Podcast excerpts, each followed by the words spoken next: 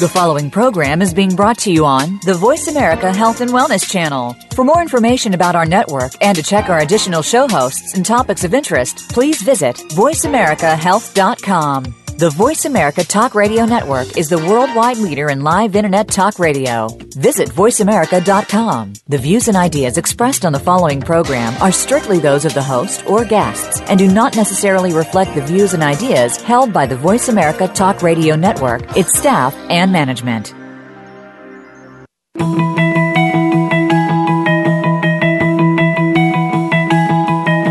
Welcome to Vision Talk Radio with Dr. Bob. If you're interested in keeping your eye health top notch throughout all of the stages of your life, this is the program to listen to right now. We'll discuss the latest treatments and technologies to help battle vision related disease, as well as bring you tips and proven methods to keep you seeing well now and as you age.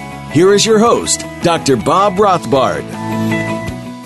Good afternoon. You're on Vision Talk Radio with Dr. Bob. Before we start with our guest, a special shout out to the fire department of Rancho Cucamonga. The garage next door to me went up in flames due to a uh, blown up water heater, totally totaled.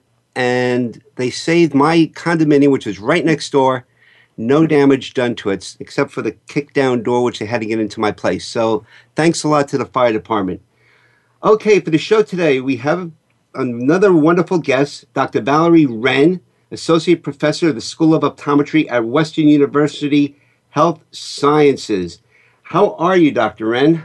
I'm doing great, and thank you so much, Dr. Bob, for inviting me on the show and um, starting this dialogue and discussion about sports concussions today.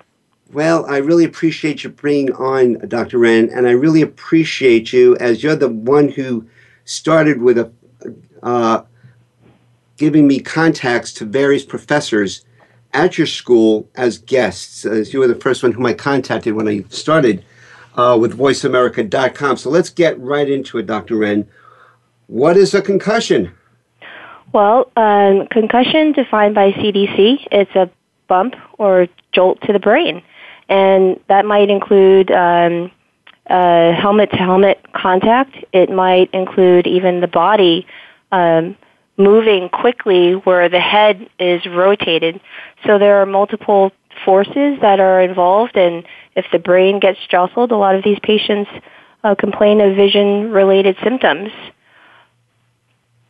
And how common is it, doctor?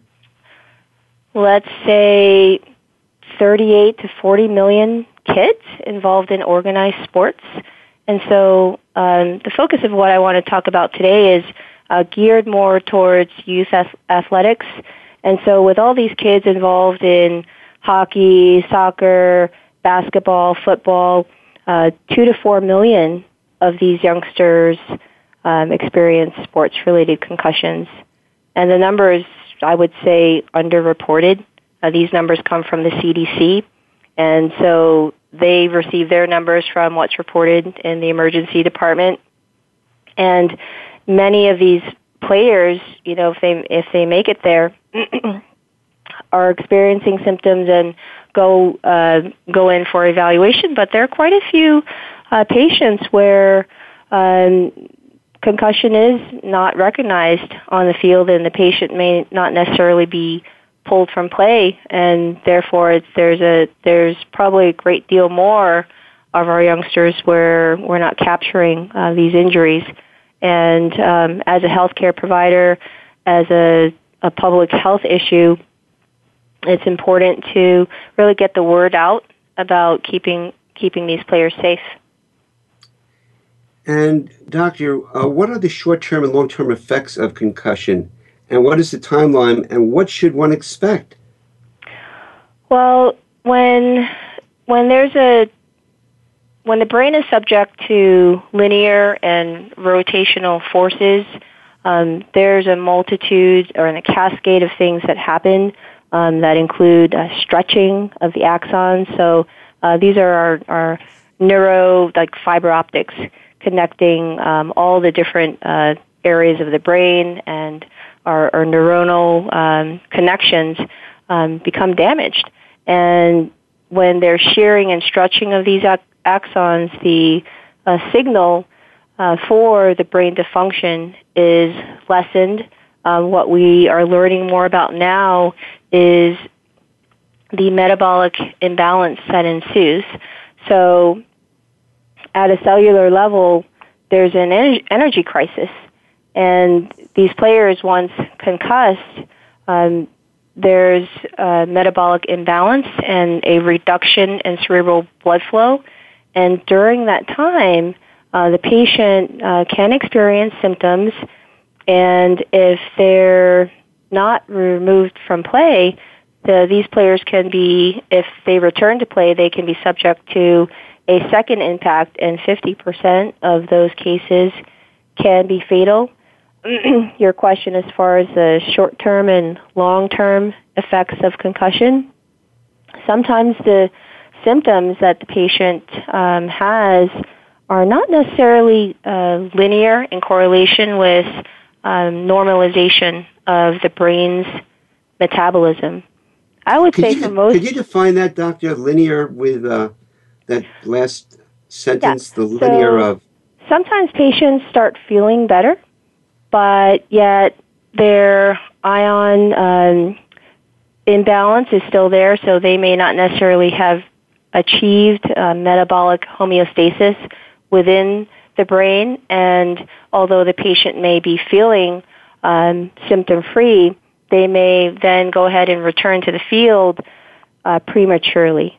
And that's something we want to avoid because if concussed again, some of the symptoms can be even more prolonged or, or long lasting. Um, I would say that for majority of players, re- recovery of symptoms might be two to three weeks. But for some players that have, let's say, a long history of previous concussions um, in their in their sport, a lot of these um, players are involved in a multitude of sports. They may have a prolonged um, duration of recovery. It can be months, and for some patients, years. Um, as a clinician and you know advocate for for patients, um, my concern would be the re- the resulting loss in like school days and how that would affect uh, youngsters' academic performance, um, and the the amount of force depends on the sport. So the greater the force, the greater the impact, the greater the imbalance, and perhaps the greater or longer, rather, the recovery. Um, but in general, two to three weeks, most of these patients, um, most of these players, rather, uh, resolve their symptoms. I've seen um, players where, you know, when you probe further, you ask more about their history of previous concussions. Sometimes these players know, you know, I've had, you know, five concussions in the past, two, you know, loss of consciousness.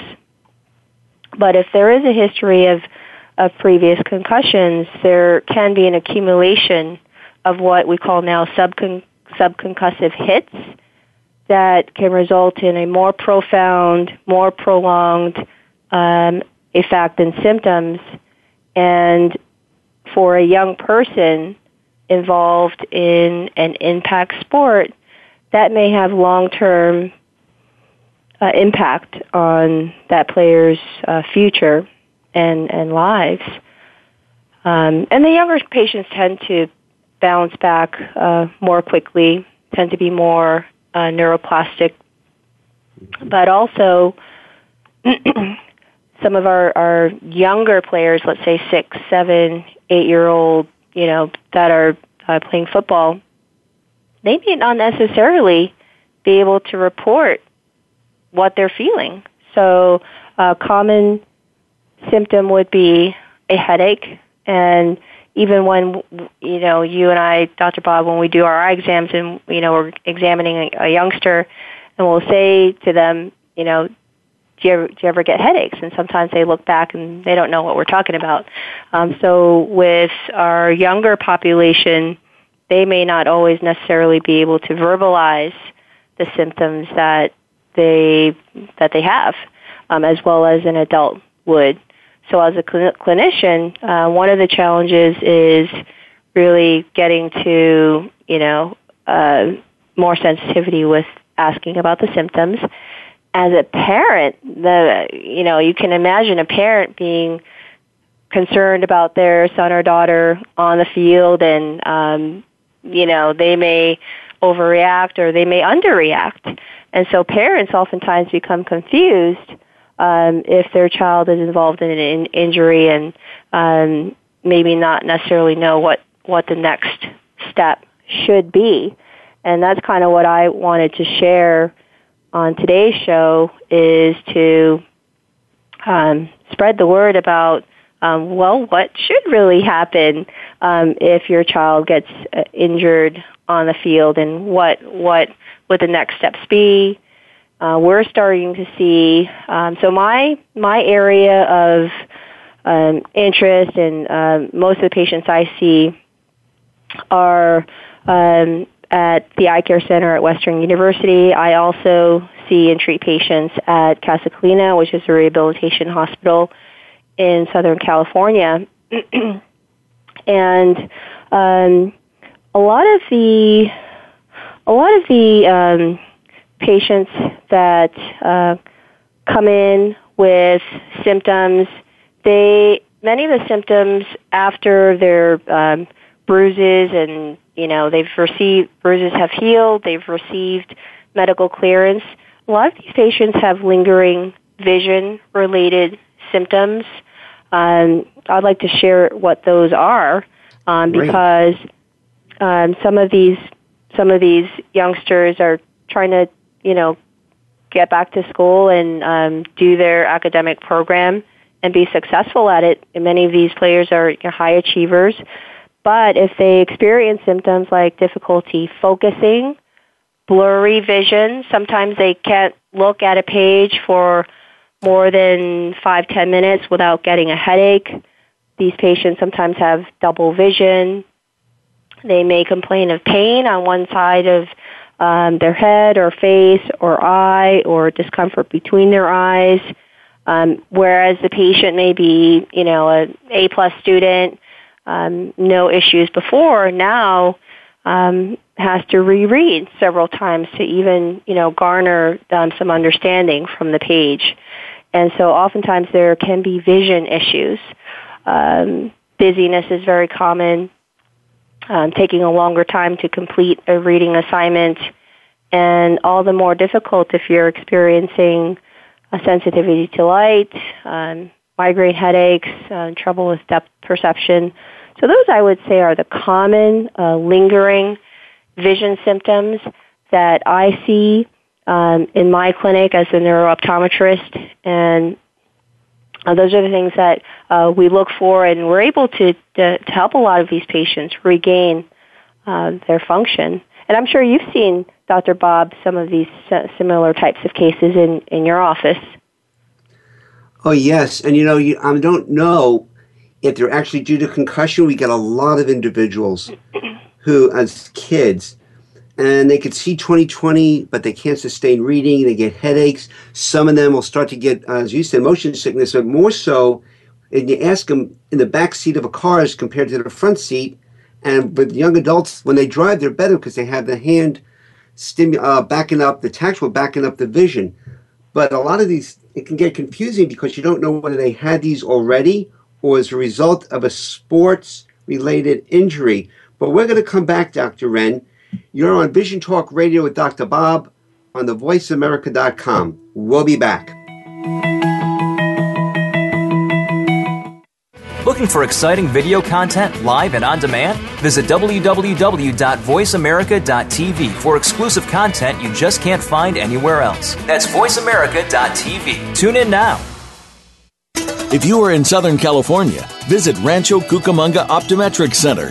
Dr. Bob started his practice more than 25 years ago, providing high quality vision care to his patients. Some of our patients and their families have been coming to us since the very beginning. Visit our website at ranchoeyedoctor.com. There you can click on the Testimonials tab, Video tab, and Blog tab. If Dr. Bob feels that the care a patient needs is beyond his scope of practice or knowledge, he can refer these patients to specialists to make sure the patient is receiving the best care possible. Rancho Cucamonga Optometric Center is part of the local chambers of commerce in Rancho Cucamonga, Upland, and Ontario, California. Our wonderful staff is very knowledgeable and friendly. We welcome most vision care plans and can help you find your vision plan if you're unsure about your coverage. We'd love to have you come in. Visit ranchoeyedoctor.com or if you're in Southern California, call us at 909 980 3535. Rancho Cucamonga Optometric Center, 909 980 3535 or ranchoeyedoctor.com. How is your health? Do you want to know more about it? Every day there are new technologies, procedures, and healing techniques coming forward. To understand them, tune in to Speaking of Health with Dr. Michael Cudlis. Our guests come from different backgrounds in the fields of health and healing. We'll discuss new realities and modalities, from chiropractic to metagenics. It's all designed to improve your quality of life. Speaking of Health is heard live every Friday at 1 p.m. Eastern Time, 10 a.m. Pacific Time on the Voice America Health and Wellness Channel. Become our friend on Facebook. Post your thoughts about our shows and network on our timeline. Visit facebook.com forward slash voice America.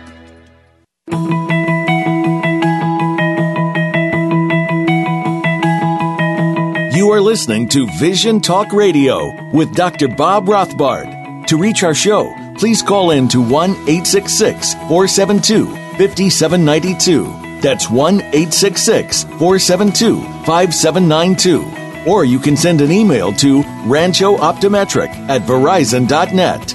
Now, back to this week's edition of Vision Talk Radio. Okay, you're back with Dr. Bob. My guest is Dr. Valerie Wren.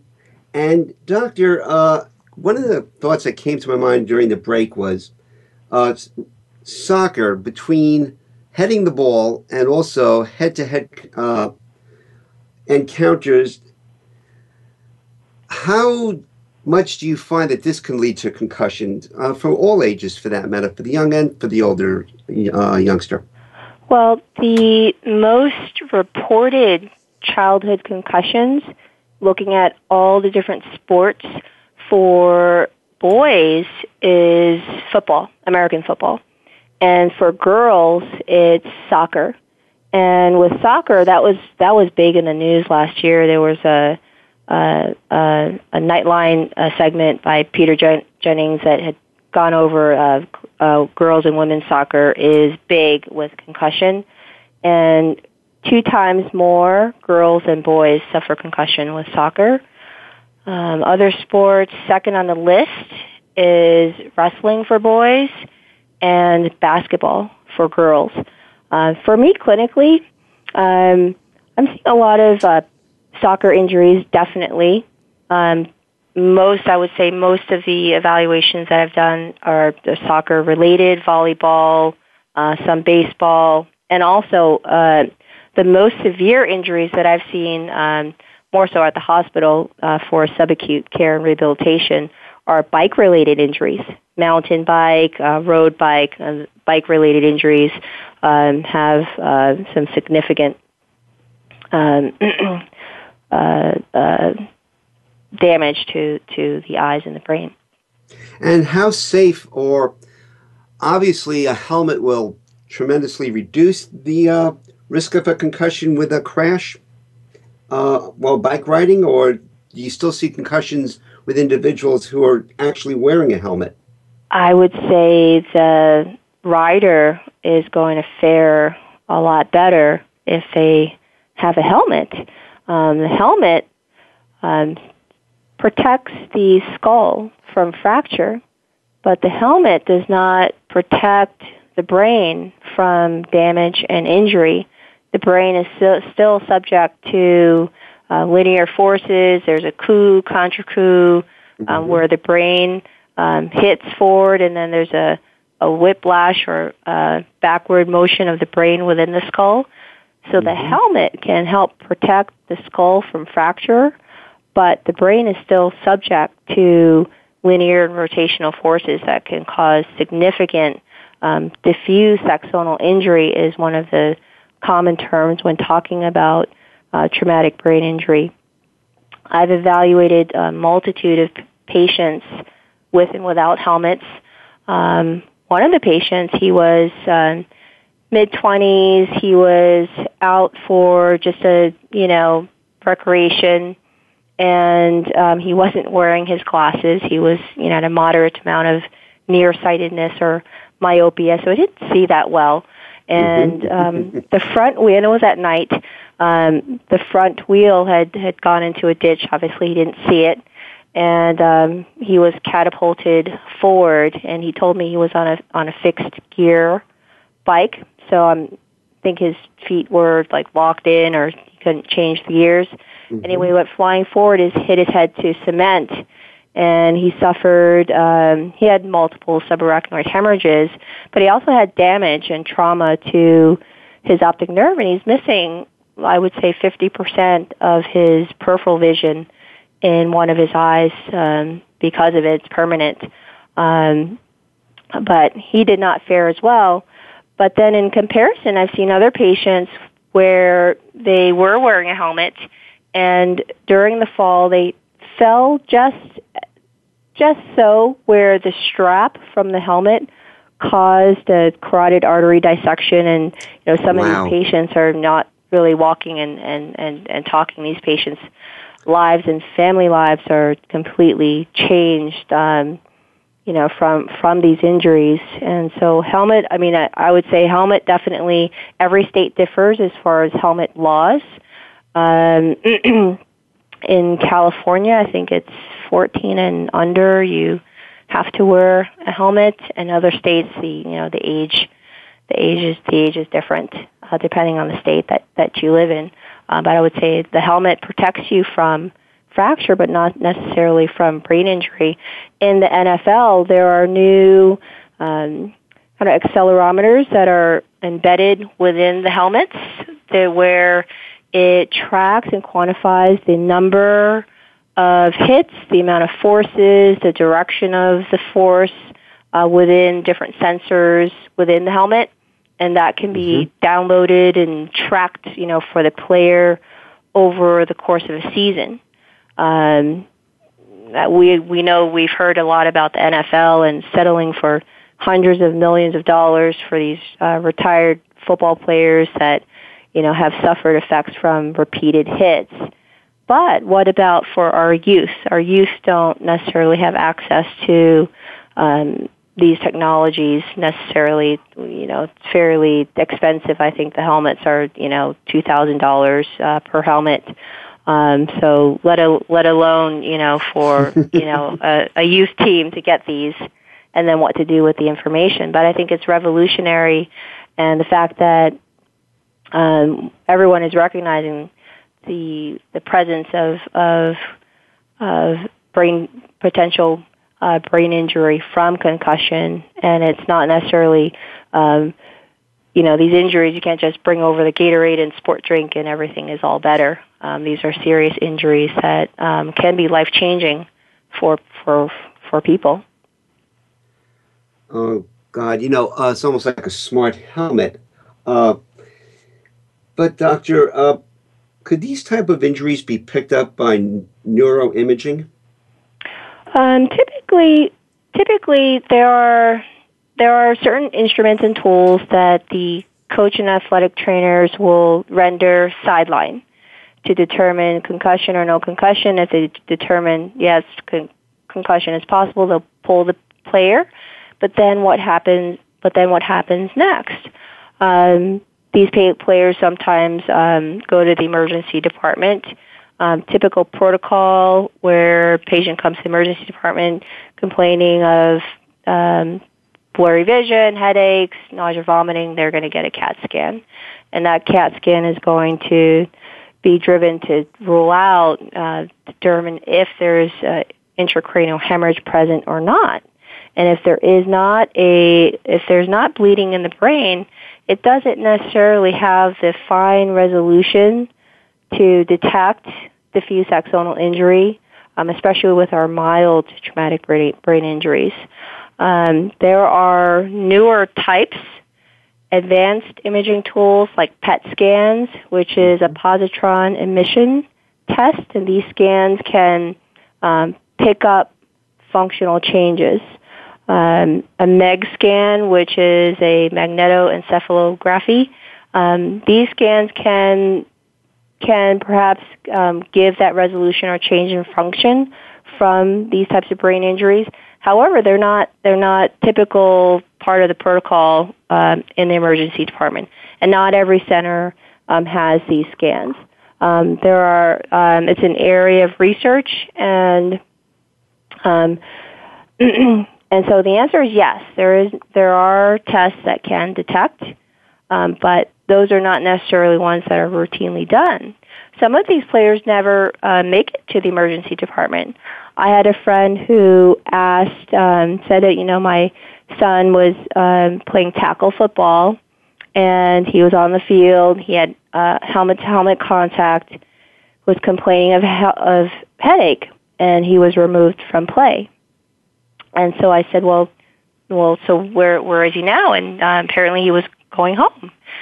And I said, well, you know, he should really bring him in for an evaluation. And thankfully, everything uh, was negative. But the athletic trainer did not tell the uh, parent uh, what to do next, or whether or not you know there should be an evaluation done.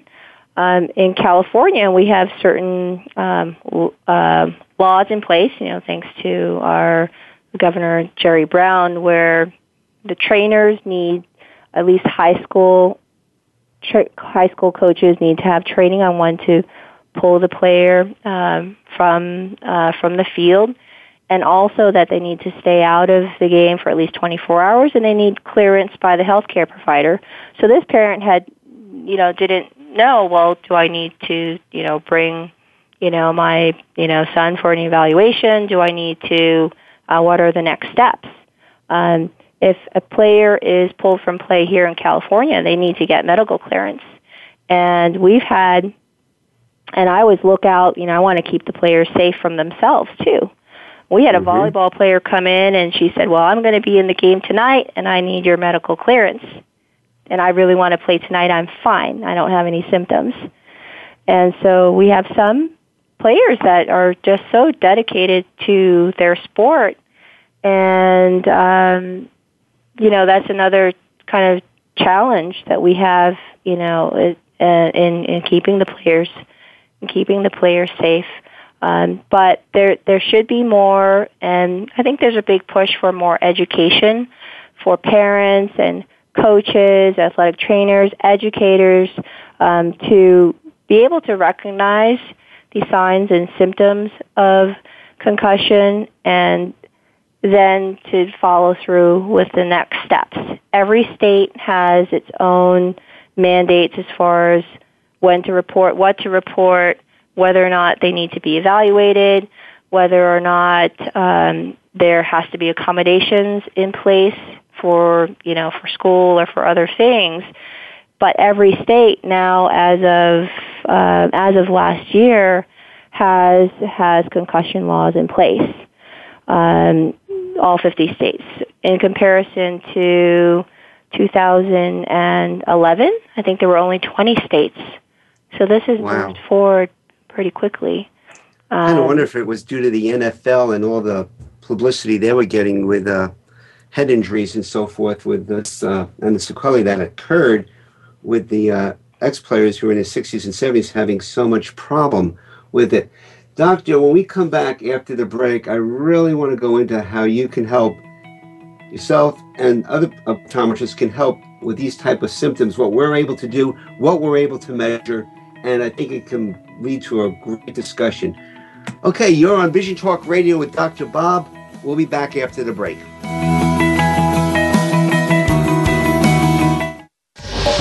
Get the news on our shows and other happenings by following us on Twitter. Find us at VoiceAmericaTRN or twitter.com forward slash VoiceAmericaTRN. Do you or does somebody you know face an ongoing battle with addiction? Our nation's drug problem is getting worse as we spend billions on the judicial system. It's time to fight the demand for drugs and not the supply. Listen for I Took the High Road with host Jacob Jensen, who has experienced both IV heroin addiction and recovery and is now here to both help and educate you with his story and engaging guests. There are great resources available for recovery, and there is hope. Tune in every Friday at 10 a.m. Eastern Time, 7 a.m. Pacific on the Voice America Health and Wellness Channel. If you are in Southern California, visit Rancho Cucamonga Optometric Center. Dr. Bob started his practice more than 25 years ago, providing high quality vision care to his patients. Some of our patients and their families have been coming to us since the very beginning. Visit our website at ranchoeyedoctor.com. There you can click on the Testimonials tab, Video tab, and Blog tab. If Dr. Bob feels that the care a patient needs is beyond his scope of practice or knowledge, he can refer these patients to specialists to make sure the patient is receiving the best care possible. Rancho Cucamonga Optometric Center is part of the local Chambers of Commerce in Rancho Cucamonga, Upland, and Ontario, California. Our wonderful staff is very knowledgeable and friendly. We welcome most vision care plans and can help you find your vision plan if you're unsure about your coverage. We'd love to have you come in. Visit ranchoeyedoctor.com or if you're in Southern California, call us at 909 980 3535. Rancho Cucamonga Optometric Center, 909 980 3535 or ranchoeyedoctor.com. We're making it easier to listen to the Voice America Talk Radio Network live wherever you go on iPhone, Blackberry, or Android. Download it from the Apple iTunes App Store, Blackberry App World, or Android Market.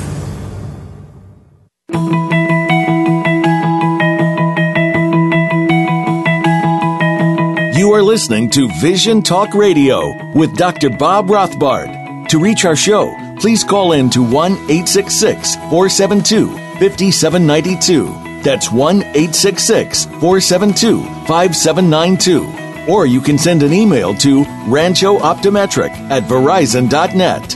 Now, back to this week's edition of Vision Talk Radio. Okay, we're back. We're with Associate Professor Dr. Valerie Wren, and we're talking about concussions. And now, the second part of this show, which is really, I'm going to learn a lot also, as well as the audience. How can you help as an optometrist uh, detecting and also treating, or in our case, training these patients to improve some of the problems that they have as a result of these concussions? I'd be more than happy to to answer um, those questions. Um, but Perfect. I would first like to start out by describing uh, what a primary care exam um, would include, and that can be uh, done by opto- uh, your optometrist or ophthalmologist. Um, that's going to be driven to help the person's clarity of vision and perhaps um, optimizing vision with lenses or contact lenses, maybe even LASIK.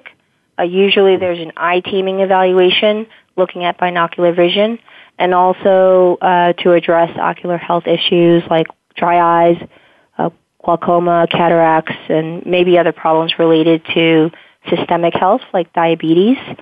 And also, optometry has a multitude of subspecialties. Um, in the rehabilitation subspecialties, we're talking about vision therapy, low vision, and neurooptometry my area. So one of the questions I get all the time is, you know, what is neurooptometry and how is that different from neuroophthalmology? Um, and of course, I'm not surprised by this question. Um, there's a lot of overlap between um, the two uh, disciplines. Um, I certainly don't do surgical procedures, and I refer patients that need surgery.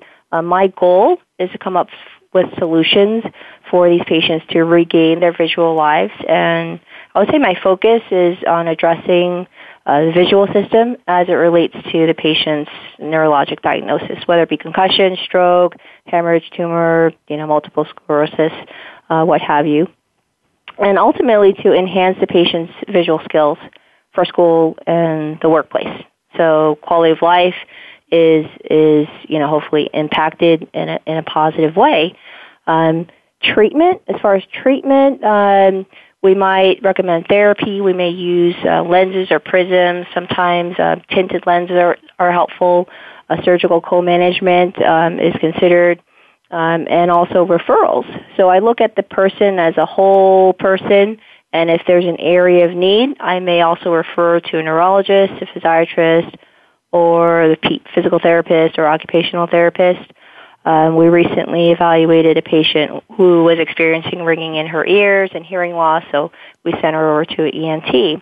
Uh, but my evaluation, in answer to your question, is what you know what what do I do in the evaluation? Um, of course, a detailed history, probing into previous concussion history. Um, I always want to know about you know what other, medications the patient is taking, rehabil- other rehabilitation the patient is doing. I'll do a thorough uh, vision assessment. I'll also look at how the eyes are working together. Sometimes there's a um, small misalignment of the eyes. Uh, we look at depth perception, peripheral vision, or the patient's side vision, color vision. Um, we also perform timed eye movement tests.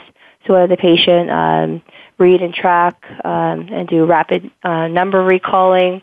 We do visual processing um, assessment. We look at the patient's ocular health. We also look at balance and gait which is important if the patient has um, dizziness and potential vestibular issues. And after, you know, so that's what's different um, compared to a primary care exam is it's definitely more detailed. It's not um, um, usually I would say at least an hour and a half um, is the evaluation, and from there we come up with a prognosis and potential for um, lens treatment option or rehabilitation or perhaps even something else. A lot of what I do for treatment is uh, based on based on what's published in the literature. And so one of the landmark papers that I always reference it was published by uh, Neera Kapoor and Ken Ciuffreda out of the head trauma group uh, back at the State University of New York. It's head trauma unit. Um, it was published in the current treatment options in neurology and it covers um, different treatment protocols, and that's kind of kind of what I what I go by. And um, there are um, similar peers where you know we are also advising the military. Uh, many of our military um, that are um, injured on the field and you know return from their tours of duty, experiencing a lot of these same symptoms, and these same kind of treatment protocols are being taught to uh, military optometrists to help some of these patients as well regain their function. And for me, it's so rewarding um, to see patients graduate from therapy. And we recently graduated um, base, a young baseball player, um, early 20s. Um, he's in college. Uh, he's had five or six concussions, two with loss of consciousness. He's had um, uh, frontal uh, bone fracture, and he's had you know titanium plate uh, put in. And when he first came to us, he you know he could only listen to his lectures. He couldn't actually read or see well or comfortably. It just gave him a massive uh, migraine and headache well, within five to ten minutes. And um, he was dedicated to um, regaining some of those visual skills that changed after um, his more recent concussion. So oftentimes the the treatment involves um, the patient coming in and relearning some of the basic skills um, uh, in regards to um, eye teaming, binocular vision. Sometimes we'll use a tabletop or paper-based tasks. We have computer-based programs um, there are also um, some touchscreen monitors that we have here. Over at, at the hospital, we have um, a much larger monitor where there's like uh, different push buttons and really tracks um, your timing. Uh, there's a Wii-based system, and so we will utilize technology and also uh, borrow from you know traditional vision therapy techniques in order for the patient to regain function. And so, what am I talking about as far as these basic functions? If you've ever mm-hmm. been around a newborn and if you look at their eye movements, their eyes are not well coordinated. And so that's what I'm talking about is we're regaining just the brain's control of what the eyes are doing. And we're not making the muscle stronger. We're um, reteaching the patient to use cortical control, or brain's control in a top-down approach to affect a more efficient eye movement and to achieve more comfortable vision. so that they can get back to doing doing what they do. Um, one of the things I see also um, after a patient has you know recent you know brain tumor after surgery and they have double vision is these patients get patched. So they wear a black pirate patch over over one eye, and uh, you know I I can see that being necessary because you know they how can they do anything if they see double vision? And so some mm-hmm. of these patients where one eye is pointing to one direction and the other a different direction, um, sometimes that eye is patched. And so I like to wean them off these patches and start to get them to use their eyes together. Sometimes surgery is involved if, if the angle or magnitude is just too great. Um, and as the saying goes, use it or lose it. Um, if if one, if let's say someone has had a stroke and they've lost use of one side of their body, they're hemiparetic, um, what happens next?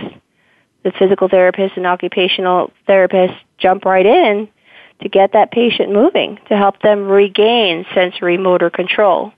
Um, and so if you wouldn't go in and, and cast that side um, and immobilize that side. So same thing with the eyes. You know, you you if if the brain is um, spared from stimulation from that one eye, over time the brain will turn it off. It will suppress or shut off use of that eye. And so for our for our young patients, you know, I'd rather a patient go go through their lives in a binocular sense if if possible.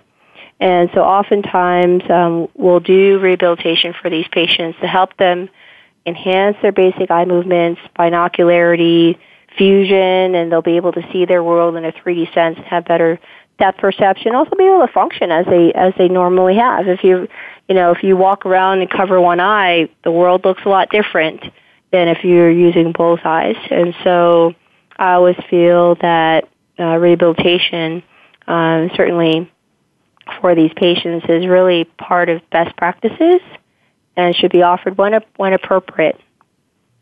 Absolutely. Uh, there are some individuals in sports, and I'm thinking of basketball in one, and where you can tell the eyes aren't aligned, and this isn't necessarily from a concussion or an injury. And this individual had a lot of trouble throwing free throws, and I never heard it brought out that this person, uh, eyes weren't straight except by a few individuals. So the ability to develop binocular or alignment of the eyes is so critical in sports, Dr. Wren, and I see it with my patients itself. And one of the things that's interesting also is when there is an injury, sometimes do you give it enough time to heal on its own? Uh, I've seen where a person that's been in a car accident, this was a stepson, my stepson, and developed an, and for the common term walleye, the eye would go be way out after the uh, accident, and with time, the angle started getting less and less and less. Of course, they were dealing with an optometrist who specialized in an area, and this is in Texas, to start reducing what was called the prism to keep the double vision down. So, what you're doing is correct. We're going to take a break, and we'll be back in just a couple of minutes to finish up with Dr. Wren. And uh, thanks so much. This is so interesting. You're on Vision Talk Radio with Dr. Bob on the VoiceAmerica.com help Network.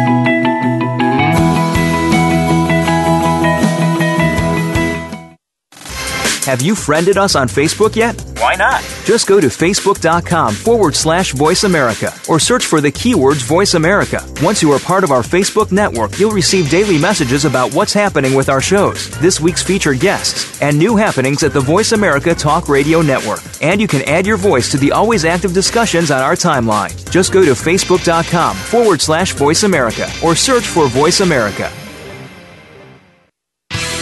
How many times have you heard this? I'm sick and tired of feeling sick and tired. You are what you eat. I've tried every diet. Diets don't work. It's time to stop this kind of madness and start thinking and feeling empowered to change your health. Tune in to The Raw Truth with Chef Sharon Fraser Join us weekly for thought provoking conversations with world renowned experts in the food, medical, holistic, sports medicine, chiropractic, and naturopathic health sciences. The Raw Truth airs live every Thursday at 8 a.m. Pacific Time, 11 a.m. Eastern on Voice America Health and Wellness. If you are in Southern California, visit Rancho Cucamonga Optometric Center. Dr. Bob started his practice more than 25 years ago, providing high quality vision care to his patients. Some of our patients and their families have been coming to us since the very beginning. Visit our website at ranchoeyedoctor.com. There you can click on the Testimonials tab, Video tab, and Blog tab. If Dr. Bob feels that the care a patient needs is beyond his scope of practice or knowledge, he can refer these patients to specialists to make sure the patient is receiving the best care possible. Rancho Cucamonga Optometric Center is part of the local Chambers of Commerce in Rancho Cucamonga, Upland, and Ontario, California. Our wonderful staff is very knowledgeable and friendly. We welcome most vision care plans and can help you find your vision plan if you're unsure about your coverage. We'd love to have you come in. Visit ranchoeyedoctor.com or if you're in Southern California, call us at 909 980 3535. Rancho Cucamonga Optometric Center, 909 980 3535 or ranchoeyedoctor.com. Think you've seen everything there is to see in online television? Let us surprise you. Visit VoiceAmerica.tv today for sports, health, business, and more on demand 24 7.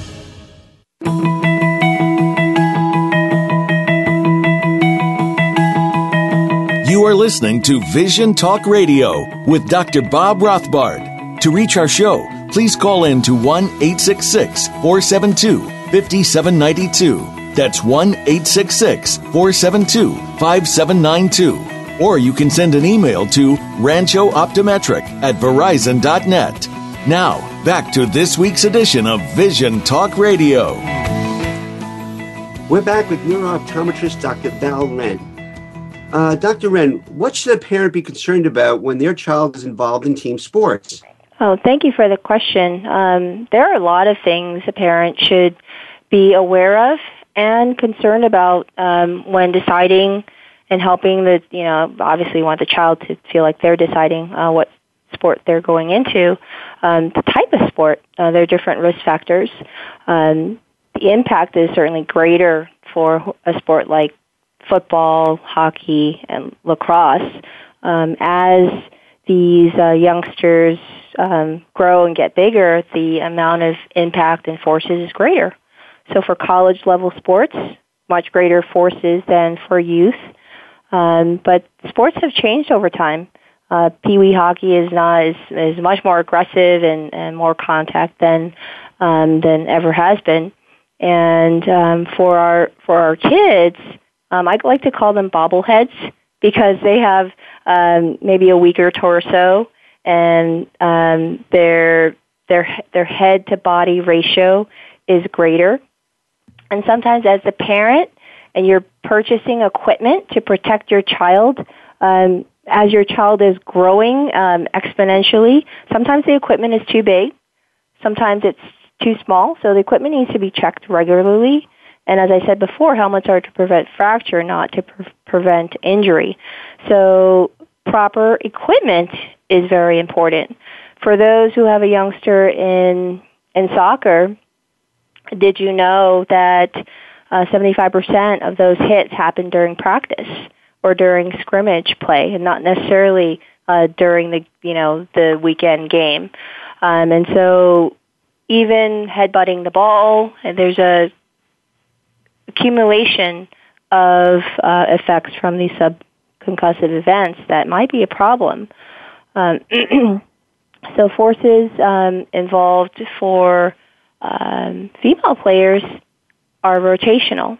And what I recommend for uh, parents, and this is a, a general recommendation, uh, is to have neck strengthening training. So for those long, slender necks, and it helps to counteract some of those rotational forces, which happen more so in females than in males.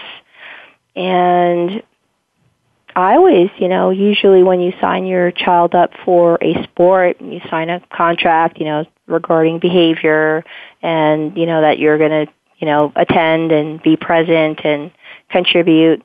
Um, but also, the, the the player needs to, the child needs to understand to speak up when they're injured and that it's okay to say something. Sometimes these players, you know, want to be there for their teammates, and team sports is is also not only about the sport, but about you know individual development and working on a team. And um, there are a lot of uh, benefits from team sports. And some of these youngsters might feel like they're the weakest link if if they say something. And parents should encourage uh, their children to understand what some of those signs and symptoms are and to speak up. And the parents should also ask the coaching staff what tools um, that they use to assess concussion. And there are some tools out there. Uh, recently, in the, in the neurology clinical practice, October 2014, there were a multitude of recommended sideline uh, tools that are sensitive to detect concussion. The SCAT, which is the Sports Concussion Assessment Tool, is, is in its third iteration. It's a sideline tool, but it takes like 30 minutes to render. Um, impact testing looks at neurocognitive function, and there's also a um, a, a, test called the King Devick test, which was authored by um, two optometrists um, who uh, went to the Illinois College of Optometry, and that's uh, been uh, found to be very sensitive in picking up change in function from concussion, over 90% um, accuracy compared to some of the other tools. So that might be another add- additive um, instrument to use. So I would I would recommend to parents, you know, to ask, you know, what how, how do you make the decision to determine whether or not concussion is present, and what training have um, has your you know has your team uh, received to keep the player safe, and so to know really what some of those protocols are, because if your child has a concussion and they're put back in the game, um, there should be certain things that happen uh, to make sure that that player is uh, safe. Also, I, I don't want to forget to mention, um, and I think it's an it's an absolute must see for uh, parents and coaches. Uh, there was an independent documentary. It was called Head Games that was put out in, in uh, 2012. And it talks about a football player and uh, pro, pro wrestler, Chris Nowinski, and um, he was subject to a multitude of concussions over his um, athletic career, and ultimately had uh, significant uh, side effects and symptoms. And so it, it's a it's a riveting um, it's a riveting documentary, and I think that's a must see. It's, there's a, a ton of information also about just in their anatomy. Um, it even goes into uh, chronic traumatic uh, encephalopathy, which uh, which is also big in the news these days, where there's an accumulation of uh, tau protein within these concussed NFL brains that have been um, postmortem dissected and found to be finally the evidence that you know, concussions do cause uh, brain damage. And so I, I would encourage parents to think about the sport, think about what, you know, what what would they do to keep their players safe, um, educating their child to verbalize their symptoms, and we we don't want um, the child to uh, try to beat the test. Uh, there are some, you know, driven high school athletes mm-hmm. where they learn about what the assessment test is and they try to beat it because they want to stay in the game. They want to get the scholarship. They, you know, they don't want to be the weak link. But if they go back in the game and they're experiencing dizziness, um, imbalance, blurry vision, um, they're at risk for getting uh, another injury, and um, and that that that that places the, the player at even more grave risk for for uh, potentially ending their career or having a, a profound change in their life's potential. God, there's so much information here, Doctor, on this, and I know there was other uh, information that we wanted, but one of the important things that we have discussed previously, uh, you and I, is the importance of baseline testing. We have about a minute left and that's it to describe the purpose and utilization of such testing, if you can, real quickly, because I so, think that's a very important question. So the, the SCAT3, which I mentioned, and impact testing, and the King Devick, I mean, you need to have a, a baseline score to compare that individual to versus comparing you to the masses or just in general. So preseason baseline testing is an absolute must.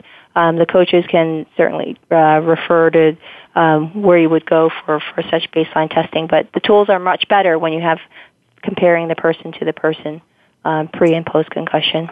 Just gives us a, a, better answer whether or not a concussion is uh, really there or not. Okay, Dr. Wren, unfortunately, we're up against time. This has been really great. I want to, want to thank you for coming on the show with us. It's been great. We will be discussing glaucoma and macula and retina next week with another professor from Western University, Dr. Pinakin Dave.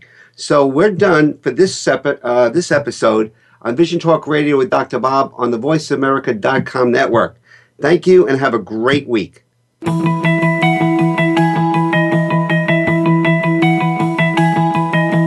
Thank you for tuning in to Vision Talk Radio with Dr. Bob.